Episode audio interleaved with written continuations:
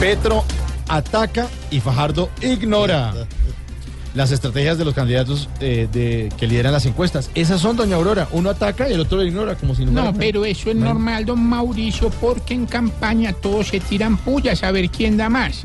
Claro que todos sabemos aquí en Colombia al final quién da más. ¿Quién? ¿Petro o Fajardo? No, Obredech. Eso sí, dan harto.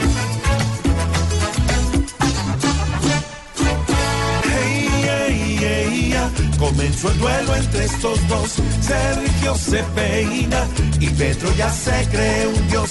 Ya está contienda.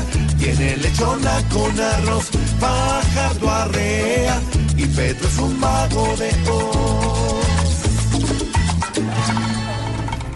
Partidos políticos tienen hasta el 29 de diciembre para decir si hacen consultas. No, ellos ya están haciendo la consulta. ¿Sí? Sí, sobre todo de saldo, a ver si ya les consignaron los 40 mil millones. Ay, no.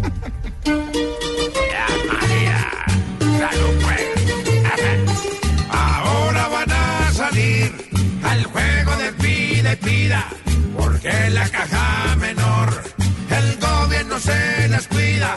Aquí no es sino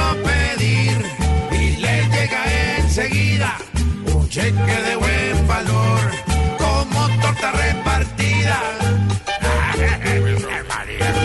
¡Salud! Rigoberto Urán le chupó rueda a un aficionado durante un entrenamiento. Oiga, Tarcisio, ¿usted cree que el aficionado podría estar dopado? Yo cara el huevo. Oiga, Tarcisio, hombre.